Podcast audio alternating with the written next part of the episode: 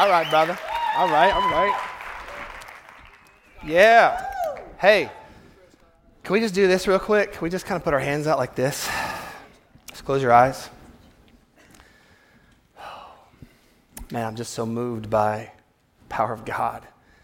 And we recognize his presence even when the music's not playing. He's with us right now. He lives in us.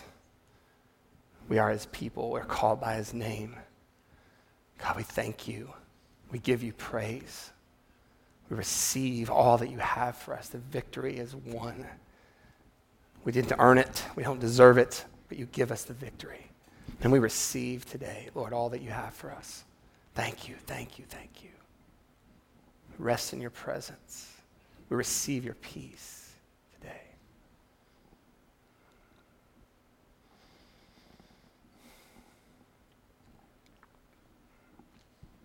Praise the Lord, praise the Lord.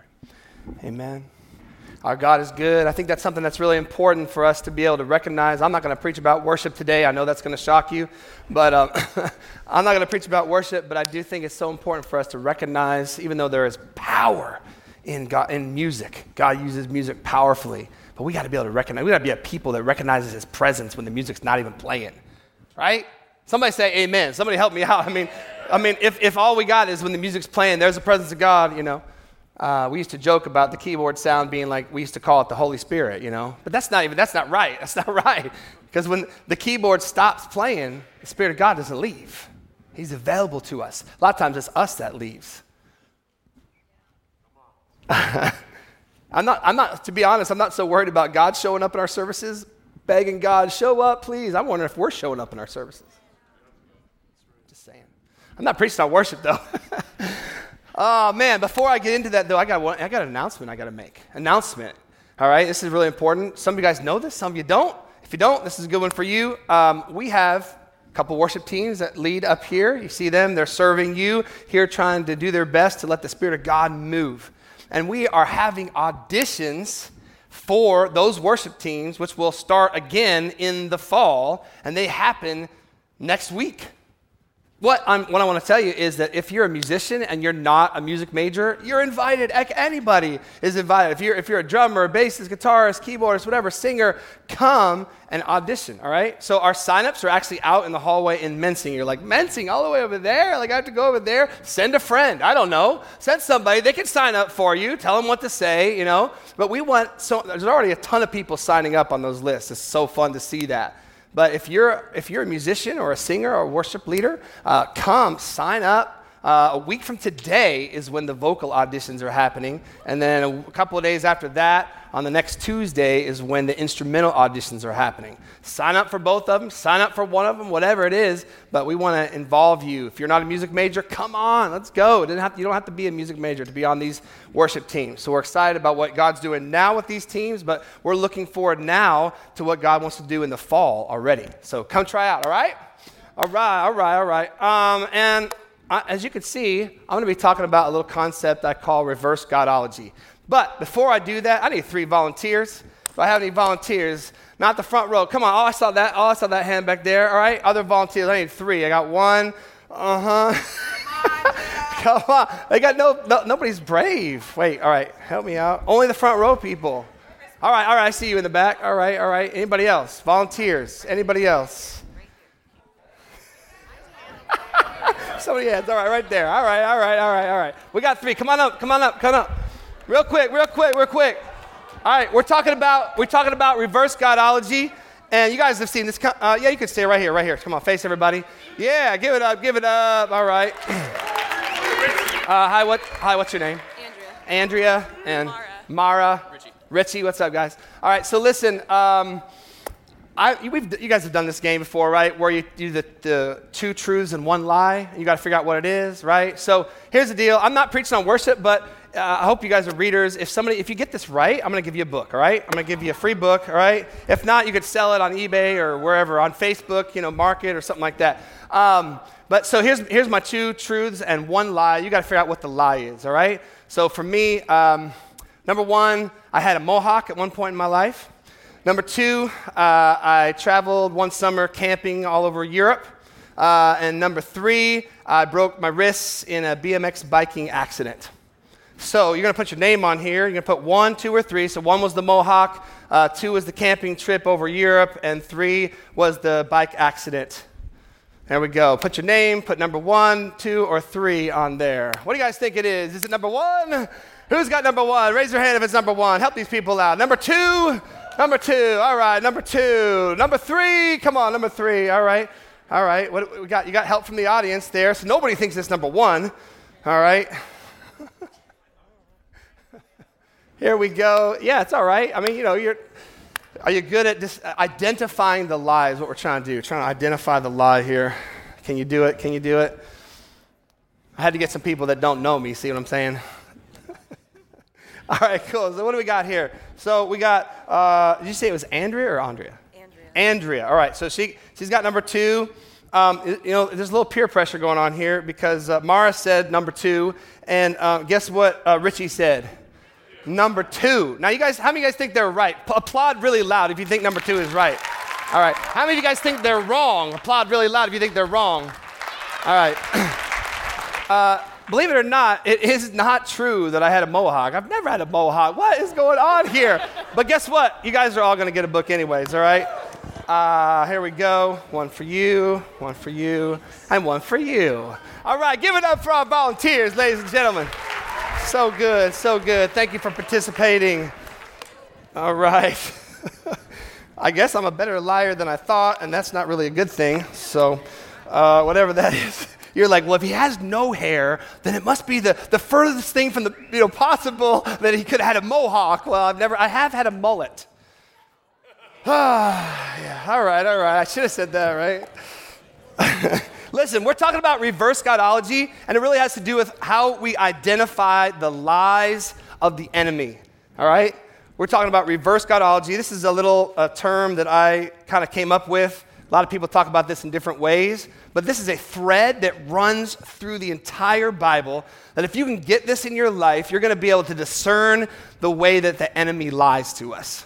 And he does it. Man, we're just singing about it. I mean, come on. How weird is it to suggest that the battle's already won? We just sang that like 500 times. Like, you're like, what? Like, the battle's already won? I feel like I'm right in the middle of the battle. But that's reverse Godology. It's like thinking opposite. You're like, wait, I'm in the middle of the battle, but I know that the battle's already been won. See, that's backwards thinking, but that's the kingdom. Welcome to the kingdom. That's how it works in the kingdom. Now, it's cool. I was thinking about this preaching, and there's been a couple of sermons that happened this week that have been life-transforming for us.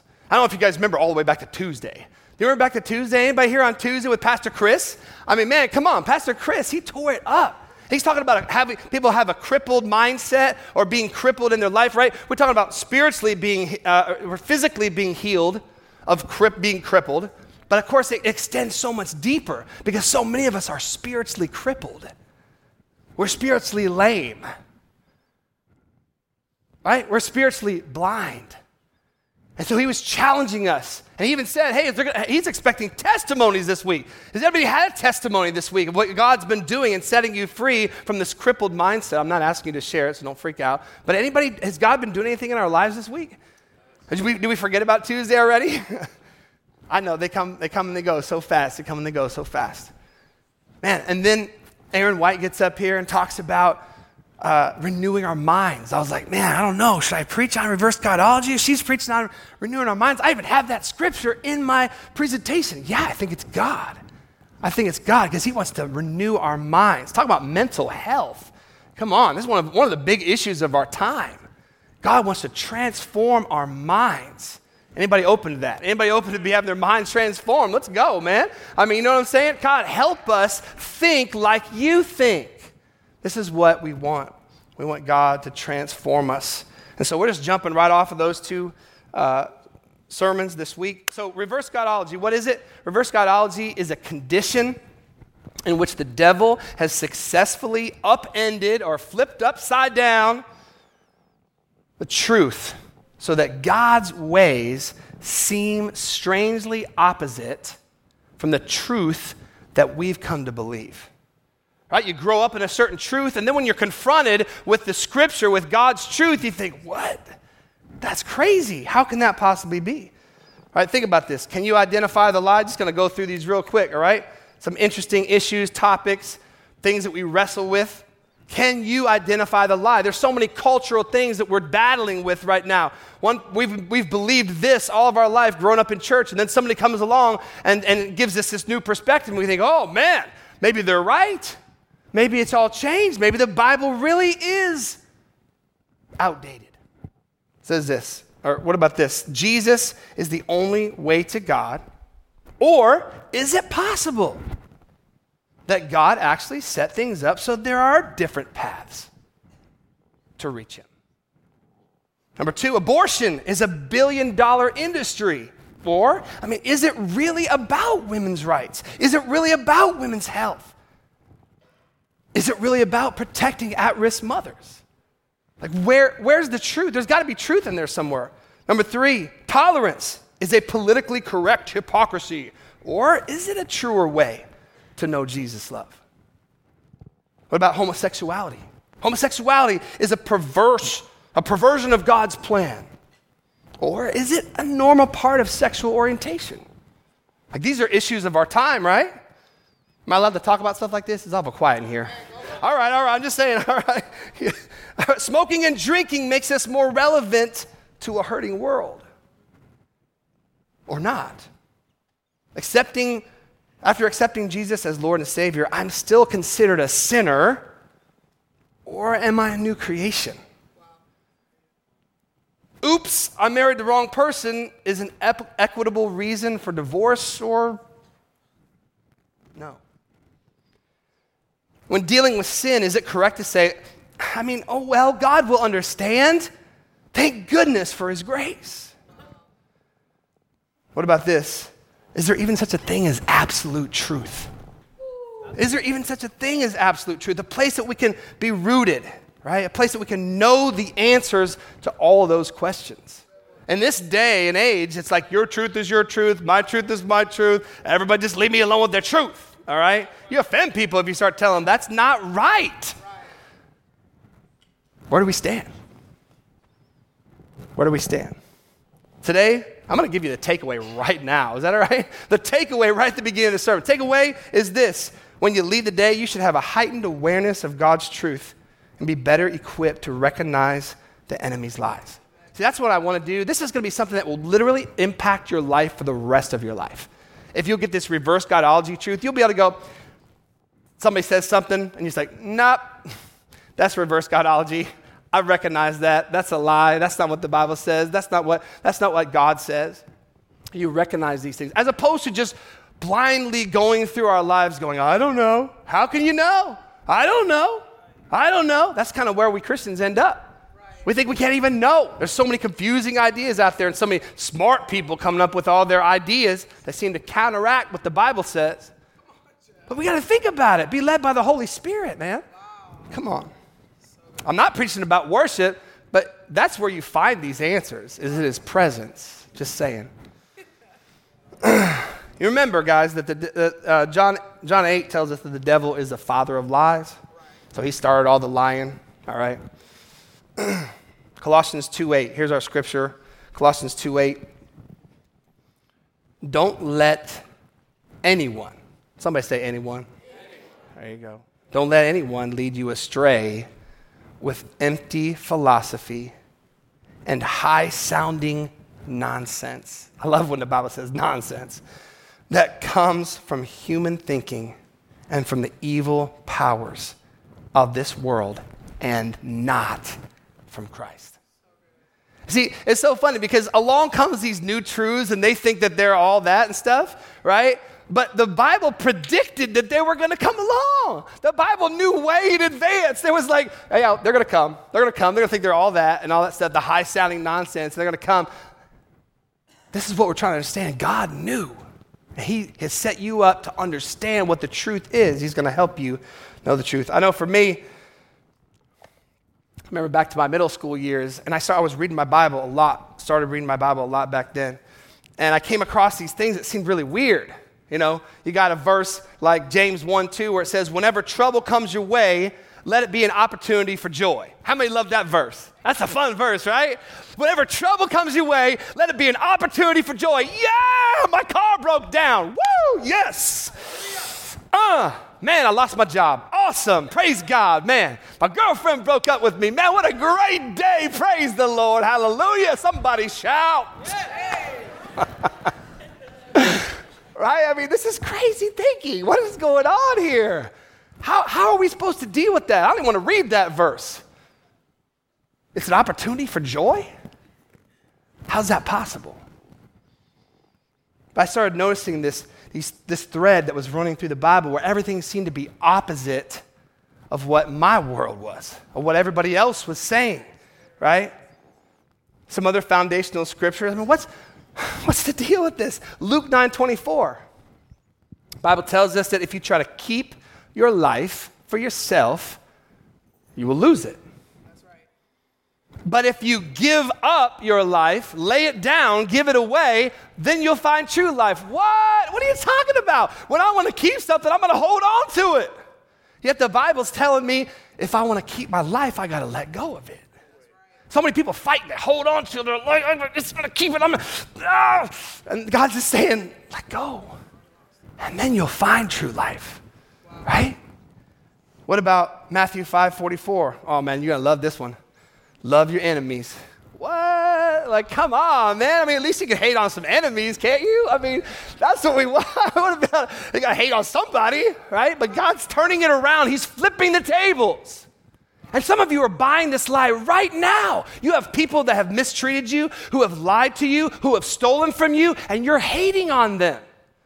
You're not doing what Jesus said. And it doesn't make sense to love your enemies. And how can you do it?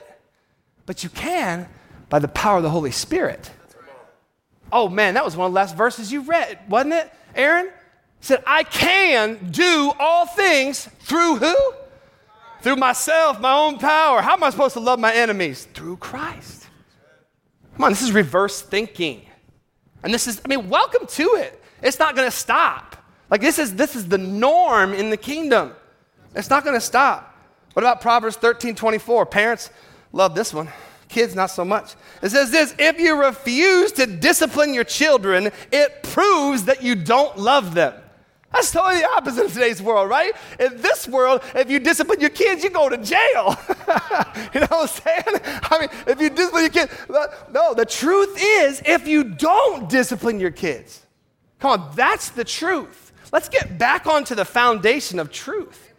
Now, obviously, you could discipline incorrectly, right? We're not talking about that. But there is a right way. In fact, think about this. God, we know this, God disciplines those that he loves. In fact, the Bible tells us that if you're not disciplined, it's because you're not part of the family. Listen to that. Do I discipline the kids next door? Right. No, because they're not a part of my family. So guess what? If God doesn't discipline you when you do something that's not quite right, that means you're not part of the family. Lord, discipline me. I want to know I'm a part of the family. I'm going to make some mistakes, but it's God's love, not his hate toward us when he disciplines us. Matthew 18. Man, this is a dangerous one. We must become like little children in order to enter the kingdom of heaven. In fact, let's put it the other way. If you don't become like a little child, you will not enter the kingdom of heaven. That's what the Bible says. Nicodemus had trouble with this one, right? I mean, like, what? How are you supposed to be born again? Go back into your mother's womb? How are you supposed to become like a little child? And we're not talking about being childish. Talking about being childlike. There's a difference. Come on. See, it's just over and over and over and over. To me, it's all about perspective. Imagine if we're all sitting in here. Everybody put your hands on your ears right here. I've been doing this too much. Mine kind of point a little bit. I've been pulling on them a lot, but I don't know. It seems to be they stick out a little bit. But you got two ears, right? What if somebody walked? Everybody turn around and look back at that door back there. What if somebody walked in that door right now and they had four ears? They got two down here and they got two up here like this. Can you imagine? We'd be like, oh, what is going on? Okay, stop that for a second and go, what if God actually made us with four ears? Now suddenly, that's the norm, right? I'm all stuck on, there we go. That's suddenly the norm. Wouldn't that be crazy if we had 2 ears here and 2 ears up here? You know, the whole thing, like we got 2 ears, 1 mouth, you're supposed to listen more than you speak. Well, it just quadrupled there or something, you know.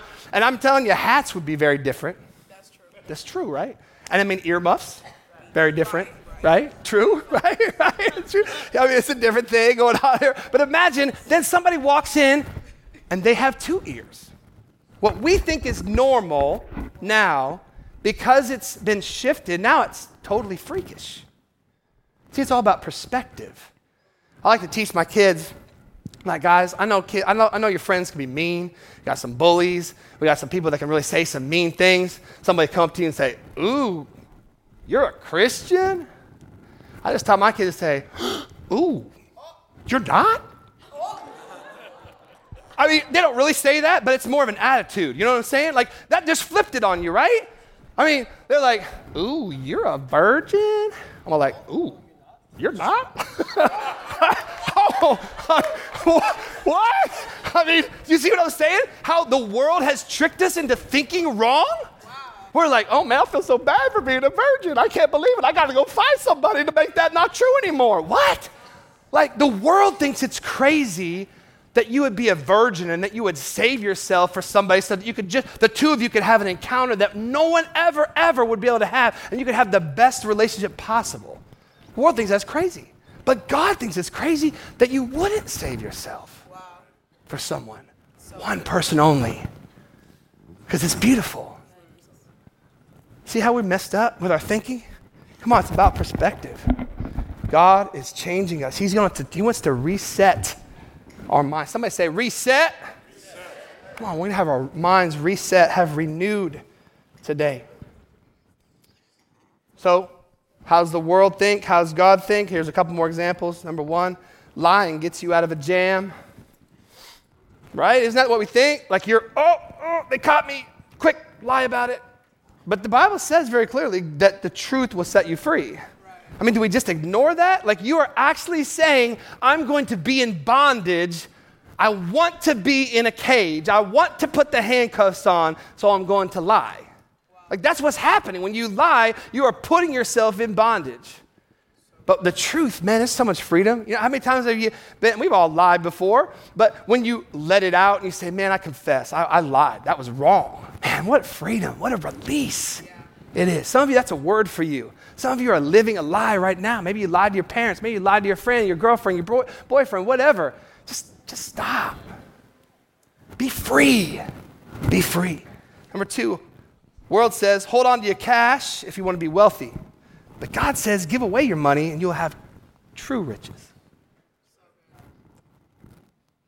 The world says leadership is position. God says leadership is service. The world says leadership is influence. That's a lie. The Bible doesn't say that leadership is influence. The Bible says that leadership is service. Jesus got down on his knees and washed his disciples' feet and said, you should do this too. This is what leadership is. It's service. The world says you're a slave if you always do what the Bible says. God says you're a slave if you always do what your sinful nature says. God says love is sex. God doesn't say that. The world says that. Just checking to see if you're not, if you're listening. The world says love is sex or sexual. But God says that love is laying down your life for your friends. How different is that? So different. The theme goes on and on and on and on. Paul, when I'm weak, then I'm strong. One of the most misquoted verses in all the Bible. Most people think it's when I'm weak, he is strong. No, it's when I'm weak, I am strong. That's reverse Godology. What? How is that possible? The Beatitudes. Blessed are the poor. Blessed are the meek. What? That's not how this world lives. No, blessed are those who mourn, for they'll be comforted. So many things. So now what? Listen, I want to show you this quick video, and then the band's going to come. I want you to watch this video, and then we're going to have a time of response where we can just reset our minds. All right? So watch the video real quick. It's about 1.5 to 2 minutes.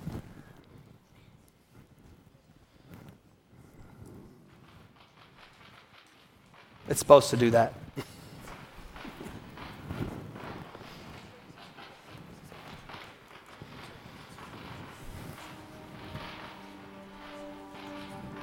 I live my life according to these beliefs. God does not exist. It's just foolish to think that there's only God with a cosmic plan. That an all-powerful God brings purpose to the pain and suffering in the world is a comforting thought. However, it is only wishful thinking. People can do as they please without eternal consequences. The idea that I am deserving of hell because of sin is a lie meant to make me a slave to those in power. The more you have, the happier you will be. Our existence has no grand meaning or purpose. In a world with no God, there's freedom to be who I want to be. But with God, life is an endless cycle of guilt and shame. Without God, everything's fine. It's ridiculous to think I am lost and need saving. And that's how I felt before Christ opened my eyes, changed my heart, and reversed my thinking. I am lost and in need of saving. It is ridiculous to think everything's fine without God. Life is an endless cycle of guilt and shame. But with God, there's freedom to be who I want to be. In a world with no God, our existence has no grand meaning or purpose. The more you have, the happier you will be. It's a lie meant to make me a slave to those in power. Because of sin, I am deserving of hell. The idea that people can do as they please without eternal consequences is only wishful thinking. It is a comforting thought, however, that an all-powerful God brings purpose to the pain and suffering in the world, that there is an all-knowing God with a cosmic plan. It's foolish to think God does not exist.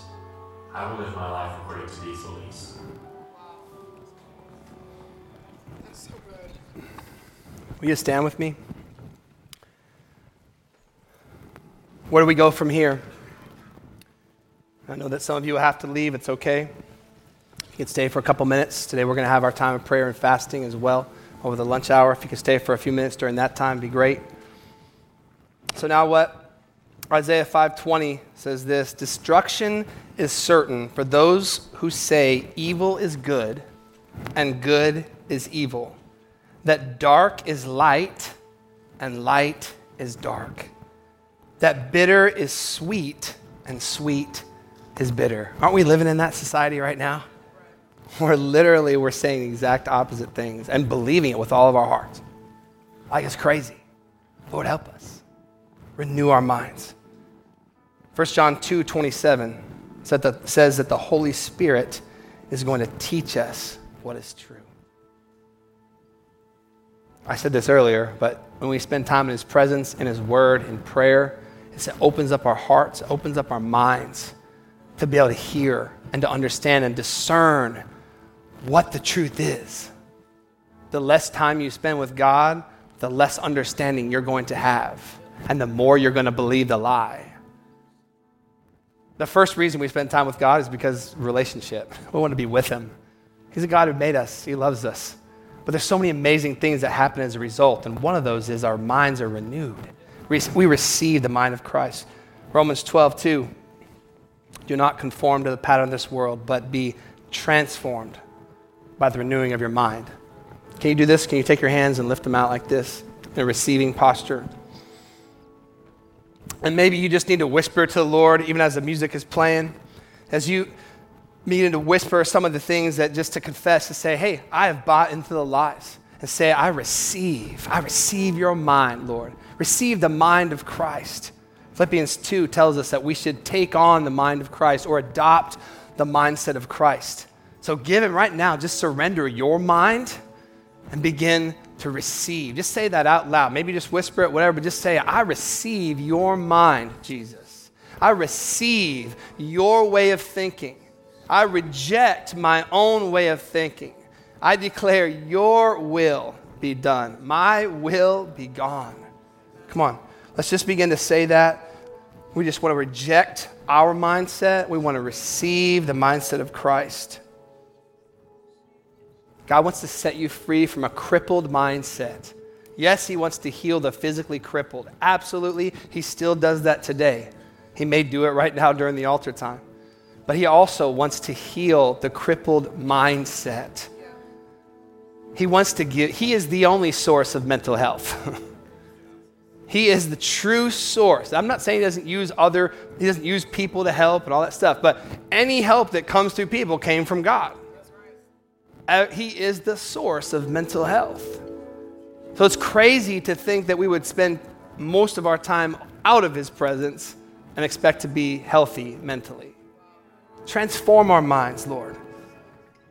Help us, Lord, in the name of Jesus. So we're just going to let this time be open. The band's going to sing. I'm going to pray. They're going to sing that bridge, let faith rise up. And it's going to rise up in you to begin to believe and stand on the truth of the Word of God, right? And as they sing, you may want to come up here and just sing, lift your hands, pray, whatever it is that you do. If you need to go, that's totally fine. But let's just hang out for just a couple minutes if we can and just receive. This is one of the most important issues of your life is that you allow your mind to be transformed by the power of God. Let's go ahead. Thank you, Jesus. Thank you, Father.